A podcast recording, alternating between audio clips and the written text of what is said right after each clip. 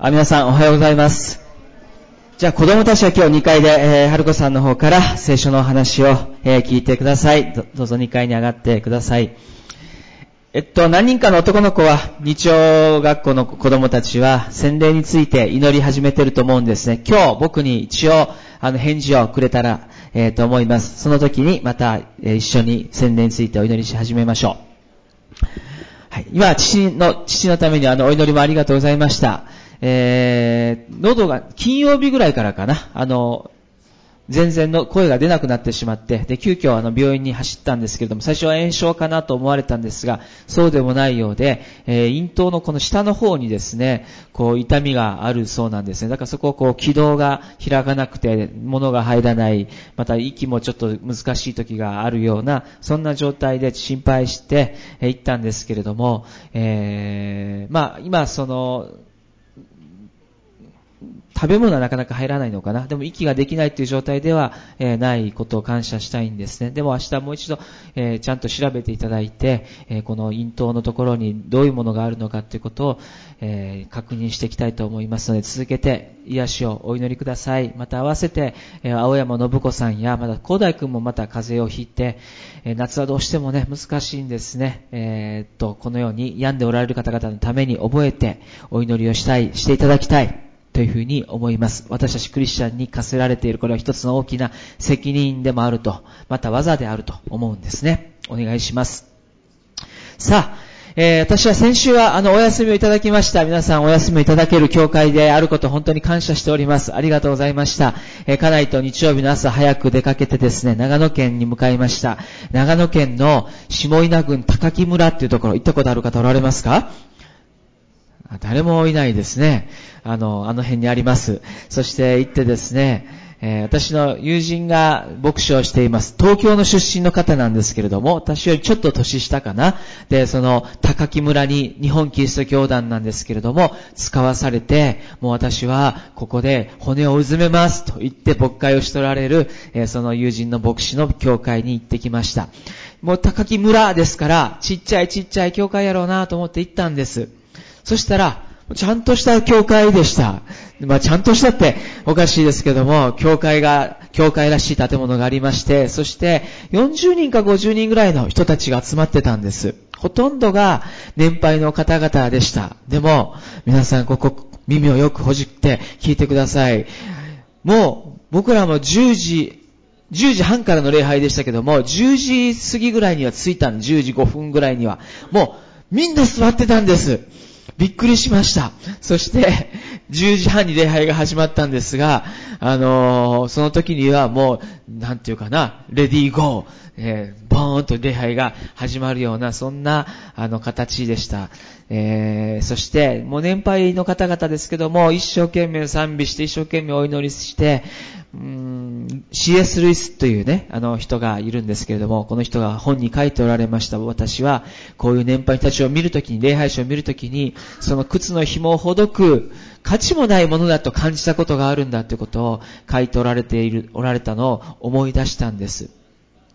もう、礼拝を何歳になっても心から捧げるもの。もう何時に集まるとかいうことはどっちでもいいですけれども、でも、そういう思いを持って主の前に近づいておられる方々を見て、励まされて、え帰ってきました。これも、教会の皆さんが私たちを覚えて、休みさえも与えてくださるところに、えよるんだというふうに思っています。ありがとうございました。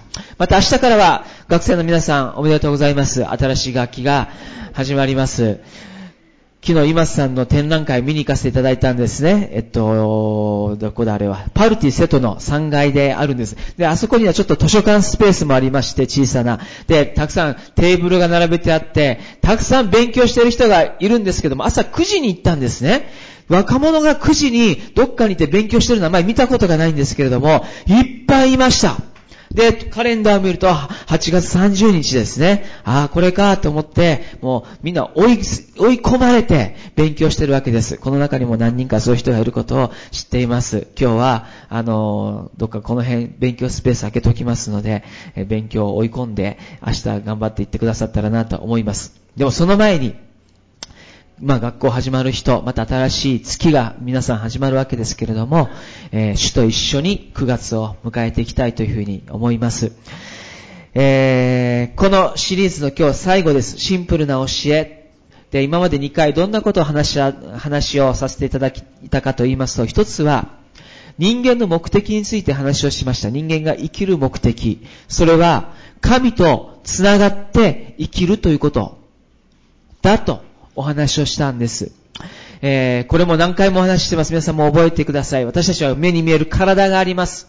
目に見えないですけれども、感情や意志や、また、えー、意志か地上位、知性を司るところの心があります。そして、もっと深いところに霊があります。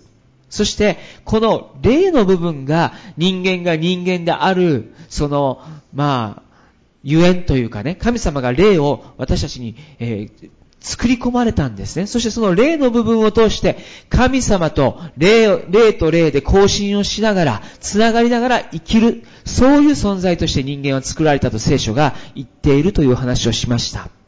ですから、私たちは、霊と霊が神様と繋がって歩んでいけばいいわけですけれども、でも、生まれつき私たちは、その罪を持ってここにいます。ですから、霊、神と繋がっているはずの霊の部分に断絶があるんですね。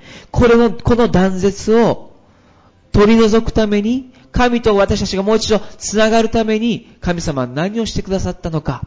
それが、先ほどから歌っているところのイエス・キリストの十字架と復活でした。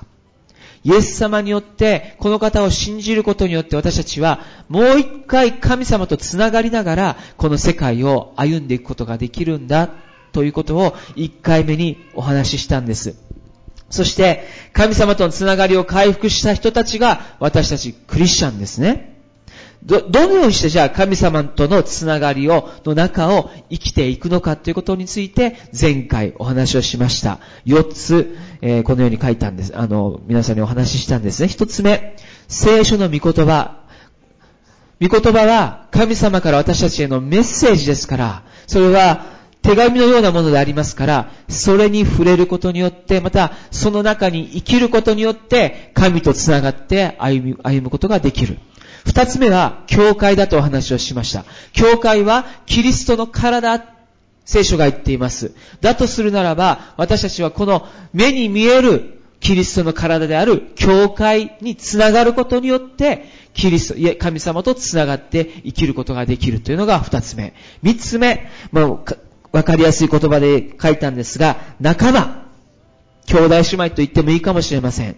信仰、同じ信仰を持っているところの一人一人を通しても、私たちは励まし合い、また慰め合い、強め合い、立て上げ合い、時に戒め合い、お互いを神様につながる人として歩んでいくことができるんだということが三つ目。そして最後、これらすべてを総括しているのかもしれませんが、精霊様、神の霊である精霊が今、信じる者の内側に注がれています。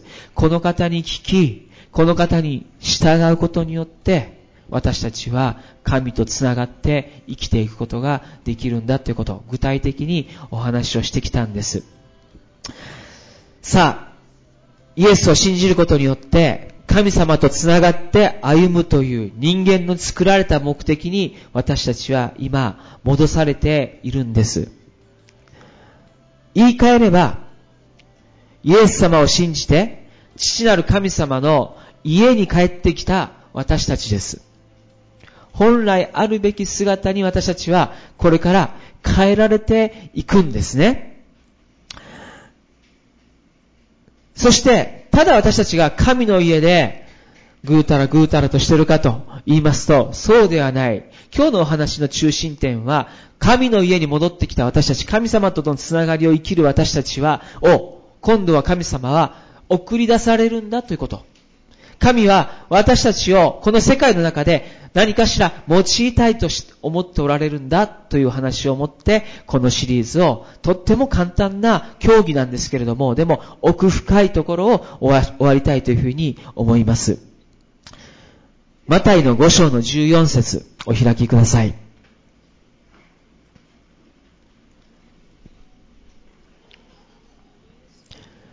よく皆さんご存知の言葉ですね。マタイの5章の14節では、大きな声で一緒に読んでみましょうか。3、はい。あなた方は世界の光です。山の上にある町は隠れることができません。あなた方は世界の光です。じゃあ、左隣の人、あ、違うわ。そうするとみんな、そっぽ向いてる人に言っちゃうことになりますね。じゃあ、どうか向き合って、あなたは世界の光ですって言ってあげてみてください、一度。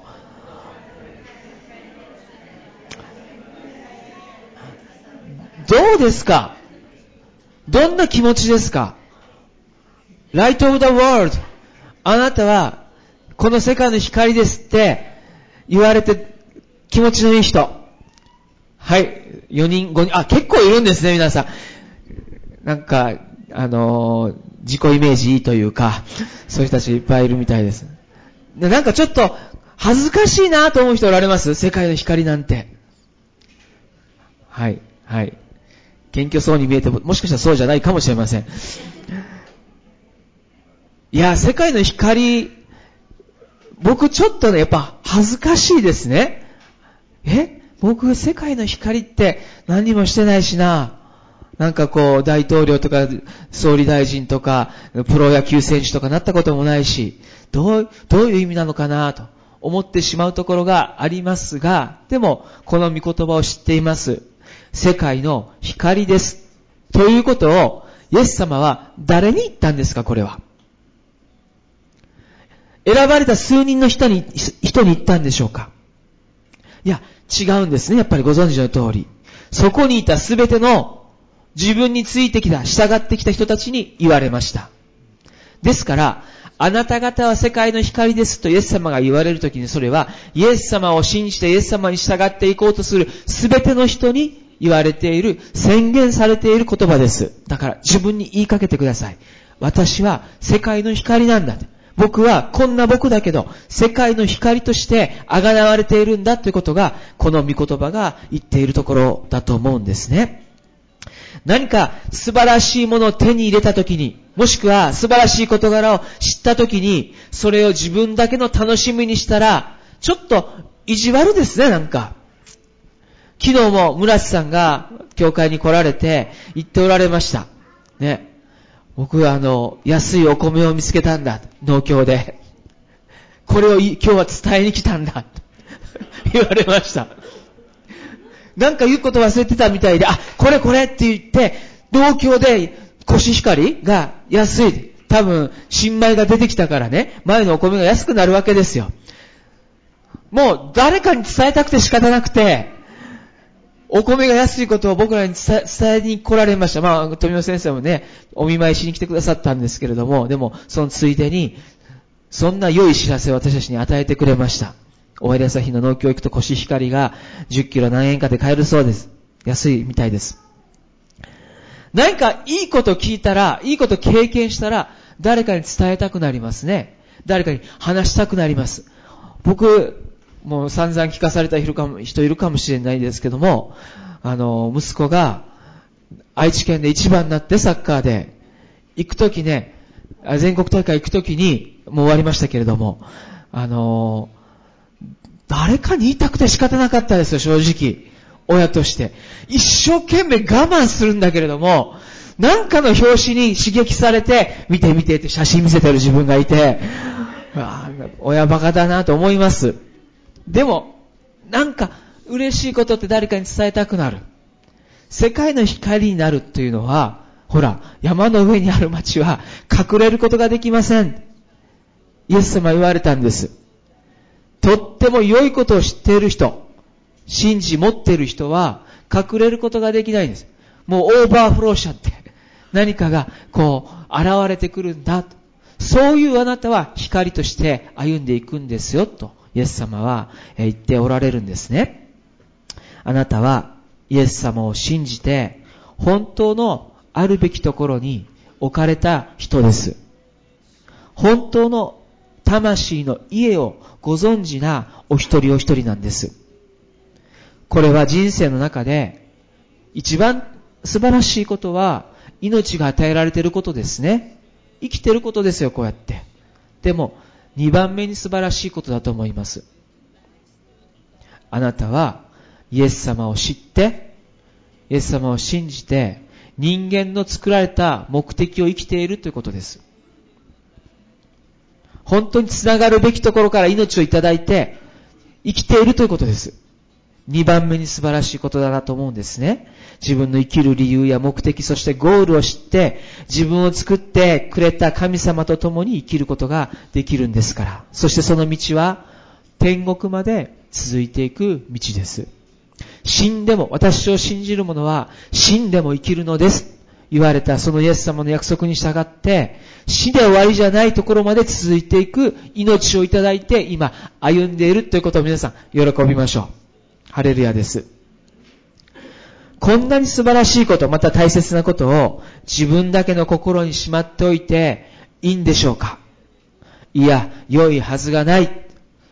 なんかこういうの、国語の授業で習ったことがあります。神様はあなたを黙らせない。送り出される方です。用いられるお方です。派遣される。イエス様の弟子として、そしてあなたを周りの人たちのために用いられるお方です。そしてあなたを通して、この世界に何かしら良い影響を、神様にある良い影響を流し出されていく、インパクトをもたらされようとしておられるんだということを今日はイエス様のお弟子であるあなた方皆さんとお分かちしたいんです。ルカの19章の28から35節まで少し長いですけど開いていただいていいですか？ルカの福音書の19章の28から35節まで。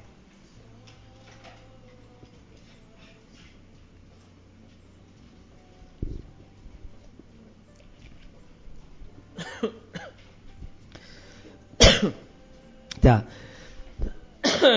私がお呼びしますので、皆さん、どうぞ目で追ってください。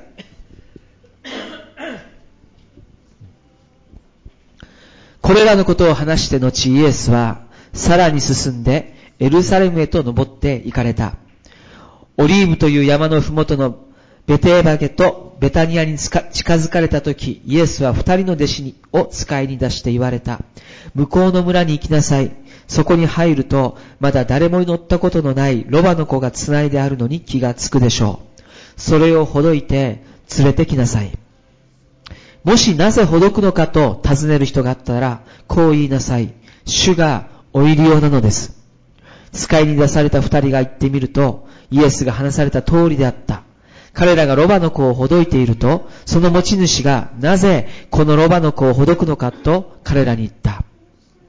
弟子たちは、主がお入り用なのですと言った。そして二人は、それをイエスのもとに連れてきた。そしてそのロバの子の上に自分たちの上着を敷いて、イエスをお乗せした。このシーンは、何のシーンかと言いますと、イエス様が十字架にかかられる前の日曜日です。エルサレムに入られる、その直前の出来事です。その週の金曜日にはイエス様は十字架にかかられ、その次の日曜日の朝には蘇りが行われるわけですけれども、その前の日曜日にイエス様はこの出来事を通られました。そして、とっても不思議なことなんですけれども、イエス様がエルサレムに入場されたのは、何によって入場したのか。ロバの子に乗って入られたんです。ロバの子に乗ったらば多くの人が敷物を敷いて、イエス様をお迎えして、白の葉っぱを振って、ホサナホサナ神の子に栄光あれと言って、イエス様をエルサレムにお迎えしたというのが続く場面に書かれ、書かれています。不思議ですね。なんでロバの子なのか。思いません？皆さん。ロバの子ってこんなんですよ。可愛くないです、僕にとっては。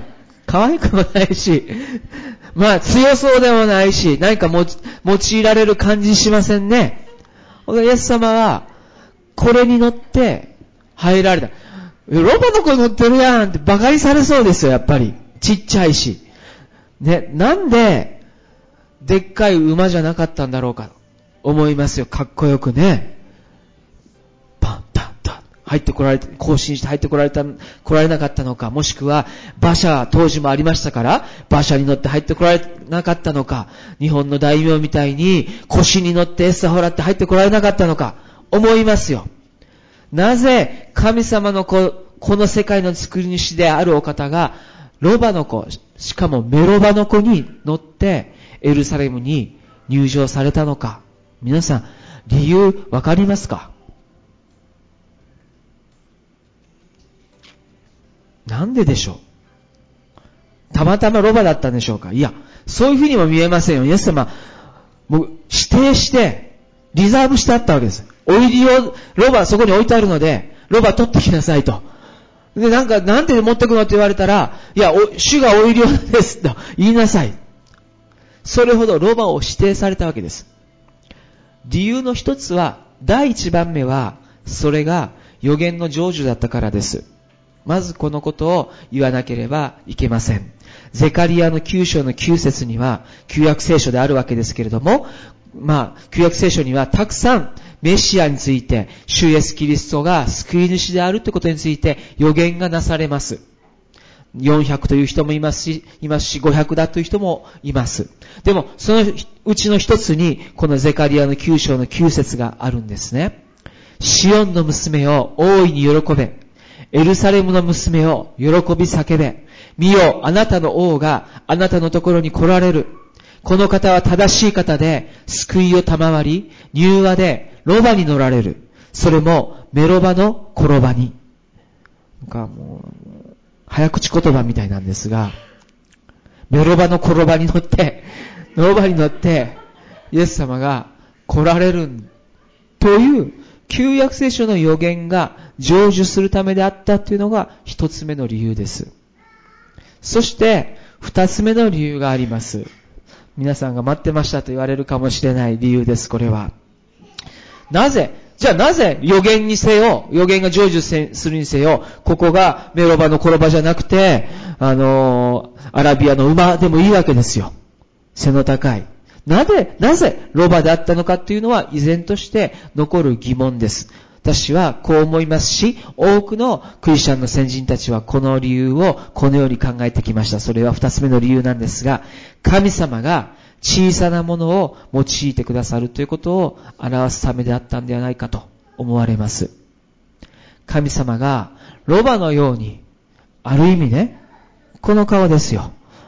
何もできないような人を用いられるんだ。小さな人を、弱い私たちを用いられる、使われるんだということを表すためであったというふうに信じるんです。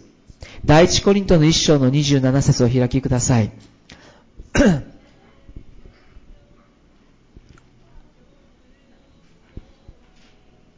こうあります。神は知恵あるものを恥ずかしめるために、この世の愚かなものを選び、強いものを恥ずかしめるために、この世の弱いものを選ばれたのです。先ほどお話ししました、世界の光、あなた方は世界の光だというこの言葉は、この世界で、この社会で、社会的に成功して影響力のあるクリスチャンだけに言われているのではありません。先ほど言いましたように、イエスを信じてイエスに従っていこうとしているすべての人に言われている言葉です。あなた方は世界の光です。あなたがどんなに弱い小さなものでもここにあるように、愚かだなぁと自分を思っていた。また弱いなぁと自分のことを思っている自分であったにせよ、あなたがどんなに転ばのような人であっても、神様はあなたがもし霊において、神様と繋がって歩んでいこうとするときに、あなたを使われるということです。あなたは用いられる、世界の光になり得るということです。主がお入り用なんです。イエス様があなたを、もあの、必要なんです。という言葉は、あなたに語られている言葉なんです。また、あなたは土の器のようかもしれません。脆くて、瀬戸は器の町ですね。器は綺麗だし、だし、味があるけれども、一番良くないことは何ですか？落としたら割れることです。バーン。弱いですね。そんな私たち脆く弱いものなのかもしれませんが、でも、あなたのうちには、イエス様という宝があるんだというふうにも聖書は言っています。あなたが弱いのはかえって、土の器のようなあなたが脆い存在であるのは、そのイエスという宝が輝くためでもあるんですよ、と聖書は言っている。それが第二コリントの4章7節です。このようにあります。一緒に読んでいただいていいですか ?3、はい。私たちはこの宝を土の器の中に入れているのです。それはこの計り知れない力が神のものであって私たちから出たものでないことが明らかにされるためです。はい。ですから、弱い、脆い、私たちのようなものを神様は必要だと言っておられ、そして、そのような私たちを神とつながる存在であるがゆえに、世界の光として神様は私たちを送り出されるんだということ。今朝一緒にもう一度手に握っていただきたいと思うんですね。信じていただきたい。私は、私の周りにおいて、私の周りの人たちに対して、共同体に対して、家族であれ、学校であれ、職場であれ、町内会であれ、親戚であれ、私は良い影響を及ぼしていくところの、この世界における光なんだ。自分に語りかけていただきたい思うんです。そして、具体的に考えましょう。では私はどのように世界に光を投げかけていくものになれるだろうかということ。どの領域で、どのようにして私は神様に用いられるんだろうか。ちょっと今思い巡らしてみてください。明日から9月です。新しい月、週、始まります。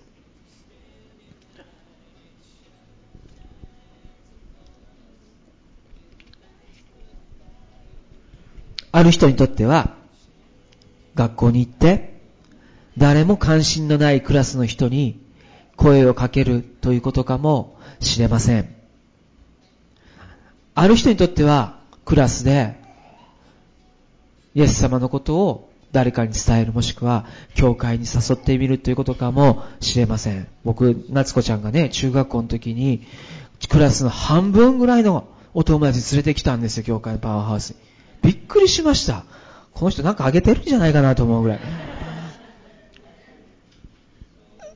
なんか、すごい夏子さん、さん、夏子ちゃんが、夏子が素晴らしい人かまあ素晴らしい人だと思いますけども、でも、それだけじゃない。それはやっぱり自分の中に与えられている光、宝が、こう、出てくるんですね。それが輝いて人々をこう、に魅力を与えていくってことがあり得るんだと思います。そういう、別に全部半分連れてきなさいとかいうことじゃない。でも、自分のクラスの中で、自分の職場の中で、福音の光を輝かしていくということをすることかもしれません。また、ある人にとっては、悲しんでいる人や、病気で苦しんでいる人たちのために覚えて祈ることかもしれません。皆さん覚えてください。偽人の祈りは聞かれると書いてあります。偽人っていうのはあなたが正しいってことではありません。イエス・キリストが正しいので、そのイエス・キリストを信頼している人のことです。その人の祈りは聞かれるとありますから、どうぞ祈ってあげてください。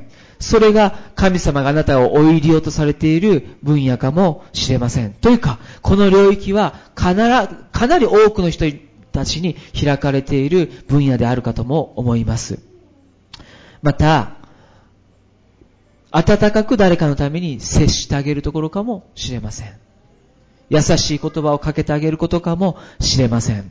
生きる道がわからなくて混乱している人に、それでも神様に愛されている人ですよ、あなたは、と伝えてあげることかもしれません。あなたは神様によって少し今は混乱してしまっているけれども、神様によって作られた人なんですよ、と伝えてあげることかもしれません。また、お医者さんや介護士、看護師や介護士やになって、医療や福祉の世界で人々に使えることであるかもしれません。もう、この教会の中には、そういう領域で、えー、頑張っておられる方おられますね。またそういうところを目指しておられる方々もおられます。でもそれは、あなたが自己実現するためになってるんじゃないってことを覚えてください。神の光が輝いていくために、そのように使える職場が与えられているんだと思うんです。また、ある人はスポーツを通して、芸術を通して、音楽を通して、多くの人々に神様を伝えていくという能力が与えられている人もいるかもしれない。ある人は外に出ていけないかもしれないです。広大君みたいに。でも、家にいながらにして、いろんなネットや文字の世界を通して神様のことを人々に明かししていくということが許されている。そ、そこで必要とされている人がいるのかもしれません。家庭で、学校で、職場で、友人の中で、社会で、教会で、あなたは世界の光として用いられる人になることができるんだということをお話ししたいんです。ちょっと考えてみましょうですから。本当に単純になって、自分は神様につながるものとして、どんな良い影響を周りに及ぼしていくことができるのだろうかということです。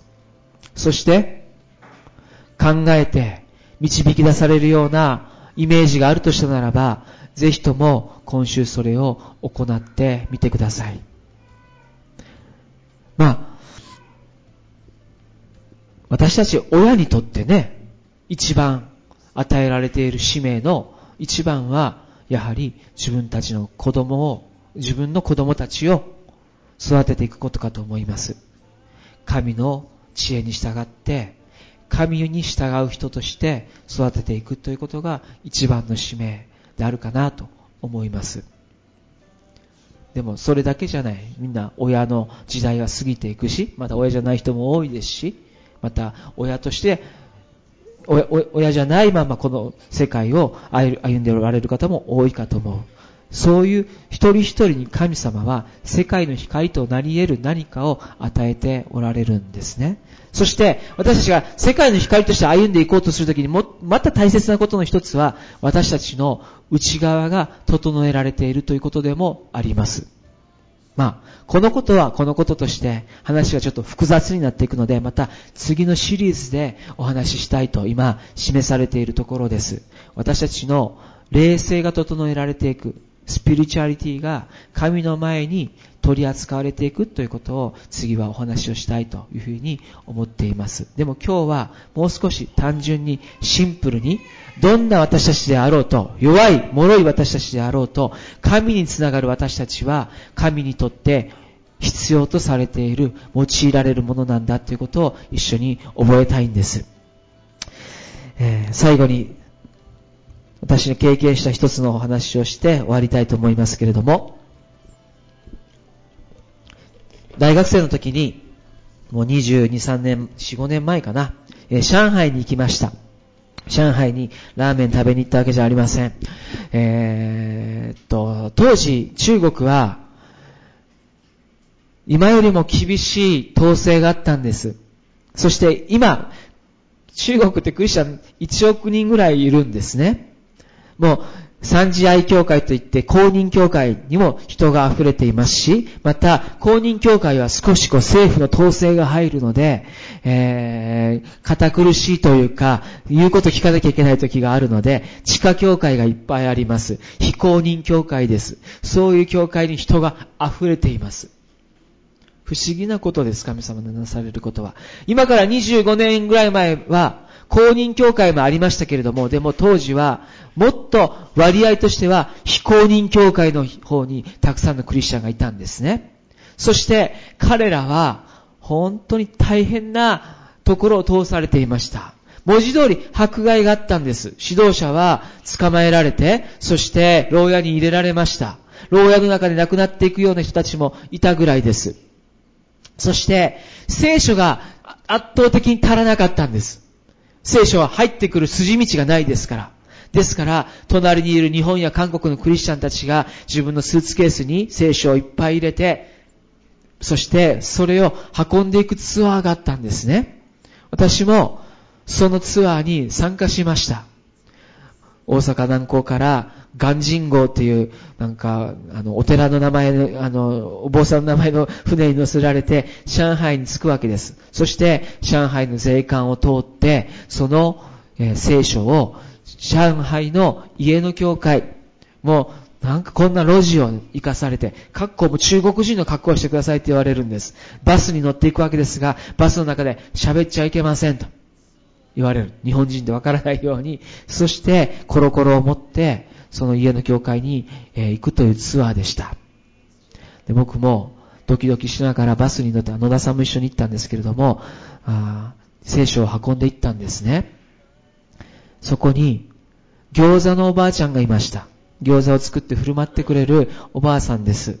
で、まあ、一見、その辺のスーパーにいる、コロコロ動かしている、そういうおばあさんみたいな、小さなおばあさんでしたが、でもこのおばあさんは、目力が半端じゃないんですね。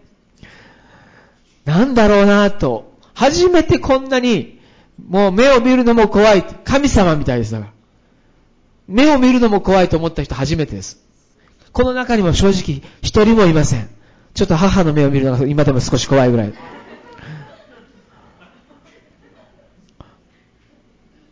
喧嘩してる時の家内と。で、何の力かわかんない。でも、とにかく小さなおばあさんが持っているところの、その優しさと、また権威の眼差しに僕は完全に小さくなったわけです。もう、なんとなくこう、へりくだらざるを得ないような、そんな状況だったんです。で、このおばあちゃんが何をしているのかと聞いたら、さらに私はこのおばあちゃんを尊敬しました。このおばあさん70歳にして、地方に出かけて行って、上海は大きなビッグシティですから、もうでも、ちっちゃい町に出かけて行って、バスや電車乗り継いで、最後はもう農村部って歩くしかないですから、そこに行って、家々の教会を訪ねては、そこで福音を語って、そしてクリスチャンの弟子を、イエス様の弟子をそこで作って、そして上海に帰ってくるというのを年に何十回もするんです。行って帰って行って帰って。ああ、この人の目力はここから来てる。すぐにわかりました。ちょっと通訳を介してお話しできる機会があったんで、僕は日本で同じように働きたいんですけど、と、イエス様のためにとお話をしました。おばあちゃんは、そう、日本で頑張って、イエス様のために働きなさい、言われたんです。僕、この時に、本当の意味で献身しようと思ったんです。残念なことに日本じゃなかったね。中国で、その、イエス様のために生きていきなさいと。献身していきなさいという証明をいただきました。吹けば飛ぶほどの小さなおばあさんを神様は用いられ派遣されます。皆さんにも同じことが起こります。この夏、本当に忙しかったです、僕たち。僕たちが教会としてね、たくさんの人働いてくださったな、奉仕してくださったなとも思います。6個も僕キャンプありました。ね。もう久しぶりでしたよ、こんなことは。でも、身を見る見ることができて本当に嬉しかった夏でもあったわけですが、何か準備をするたびに私は自分の弱さとか小ささに向き合わされるような、そんな夏でもありました。正直に告白しなければいけないと思っています。へりくだって、自分の、なんていうかな、足りなさや、品性のなさや、また失敗や、そういうものに向き合わされるようなあ時でもあったんです。でも、それが良かったですね、私にとって。神様の前にそれはへりくだることを促されるような時になりました。そして弱さ、足りなさを感じていることは、実はとっても良いことで、そこを通して神様の力が現れることになるんですね。聖書が言っている通りです。自分にとっていろんな意味で実り多い2014年の夏となって10月には何人かの方がまた洗礼を受けていこうとされている。また、この夏には自分が次に語りたいことがはっきりと示されるような、そんな夏にもなったんです。餃子のおばあちゃんの話を聞いて恐れ多い私にはそんなこと難しいと思われる方いるかもしれません。でも、覚えてください。この方も、イエス様を信じ、イエス様に従おうとしたことが、この人を世界の光にさせたんです。私たちも神様の前にただやるべきことは一つだけです。神に従おうとすることです。その人を神は用いられます。まあ、実はこれが一番難しいことでもあるんですね。神に従うということ。神を信じるということは皆さんどういうことですか？口先で言うことじゃないですね。神を信じるということは、神に従うということであるわけです。でも、条件はこのこと。簡単とは言いません。でも、条件はこのことだけです。神様の言葉に、神様ご自身に従っていこうとする人を、神様はおいりようとされています。そしてあなたを用いようと派遣されるということ。そしてあなたが神様に従っていこうとするならば、あなたは必ず、あなたの周りの環境の中で光となっていく。このことを今日信じてお家に帰っていただけたらなと思います。皆さんを通して神様の素晴らしさが現れてきて、その影響が広がっていくことを心から祈っております。どんな良い影響を与えていきましょうか、今週から。ね、神様に従うことをまず今朝決心しましょう。お祈りをします。どうぞ、今総額していただきますから、自分の言葉で神様に従う決心を表していきましょう。そして私が神様に用いられる領域は分野はどこですか？今週できること何ですか？教えてくださいと今祈ってみてください。